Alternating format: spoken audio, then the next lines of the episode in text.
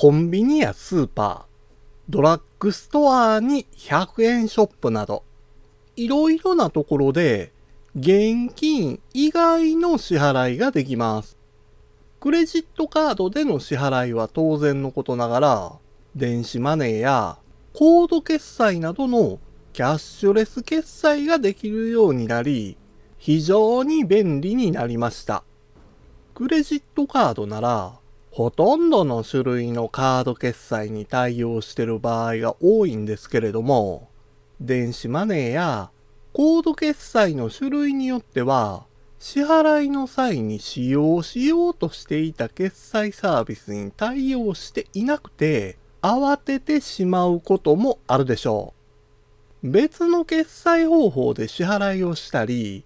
手持ちの現金で支払いができれば問題ないんですが、対応している決済サービスを使っていなかったり、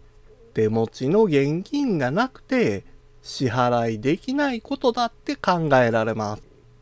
そうなると、買い物ができないだけではなく、なんかちょっとかっこ悪くて、恥ずかしい思いをしてしまうかもしれません。デジタルグッズを使って日常を便利で快適に過ごせるように何か一つでもプラスになる情報をお届けしたい。そんな思いでシステムエンジニアが IT 講師として日本全国を駆け巡っているデジタル教室です。今回はキャッシュレス決済にありがちな失敗についてお話ししましょう。キャッシュレス決済を使うことで、スマートに会計を済ませられるはずが、支払おうとしていた決済サービスに対応しておらず、慌ててしまって、全然スマートじゃなくなってしまうことがあります。そうならないために、あらかじめその店舗で使用できる支払い方法を確認しておきましょう。大きなグループ店の場合は、そのグループ全体で対応していると思いがちなんですけれども、実は店舗によって使える決済サービスが変わっていることもあるので、そのあたりも注意してください。さらに、確認しておくのは、支払い方法だけではありません。電子マネーで支払いをするのであれば、残高を確認しておくことも必要です。電子マネーでの支払いは、基本的に3種類あります。チャージしながら使うプリペイド方式。登録したクレジットカードから支払うポストペイ方式。銀行口座から即時引き落としのデビット方式。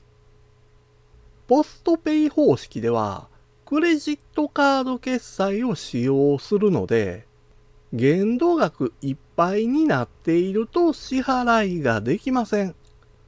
デビット方式も関連付けている銀行口座に残高がなければ支払いができなくなります。この2つはその場で解決する方法がありませんので注意が必要です。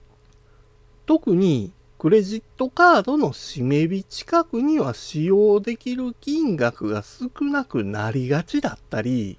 水道光熱費やスマホなどの支払いを銀行引き落としにしていると、月初や月末に銀行口座に残高が少なくなってしまう人は注意しておきましょう。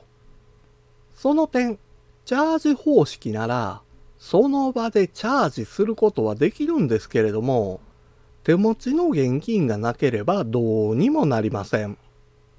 キャッシュレス決済を使うためには、このように事前に確認しておくことが重要になります。そして、スムーズな支払いをするために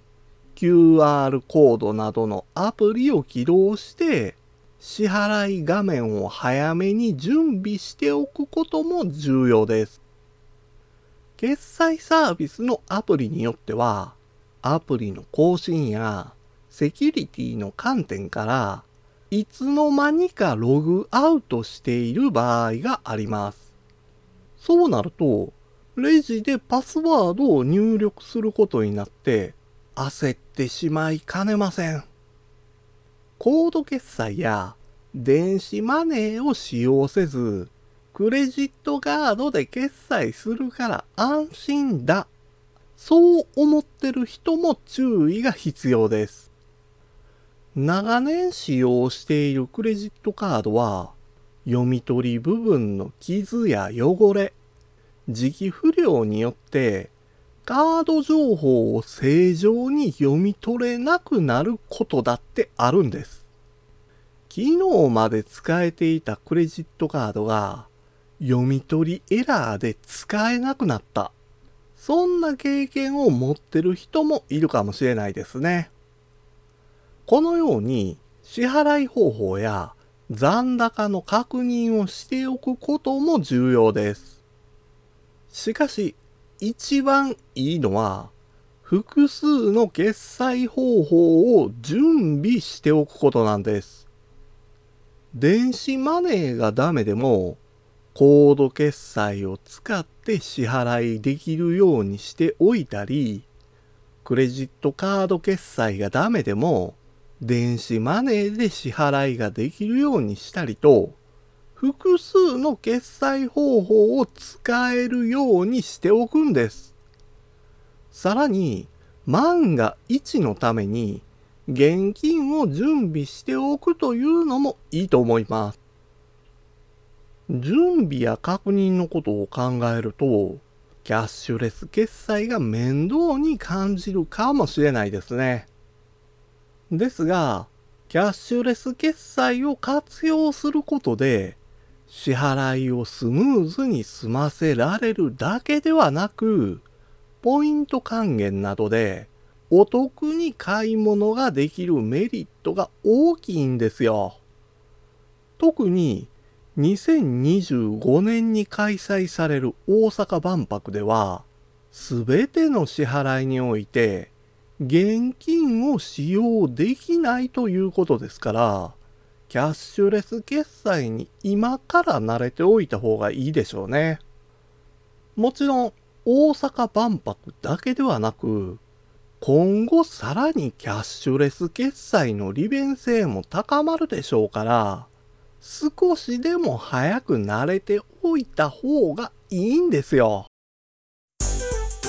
デジタル教室では毎週木曜日のお昼12時に聞いていただけるようにポッドキャストを配信しています。アプリやパソコンの使い方などの情報をウェブサイトや YouTube でも発信しています。また、IT やパソコンの用語解説を毎日 YouTube のショート動画でも配信していますので概要欄からアクセスしてみてください。デジタル教室からあなたにプラス1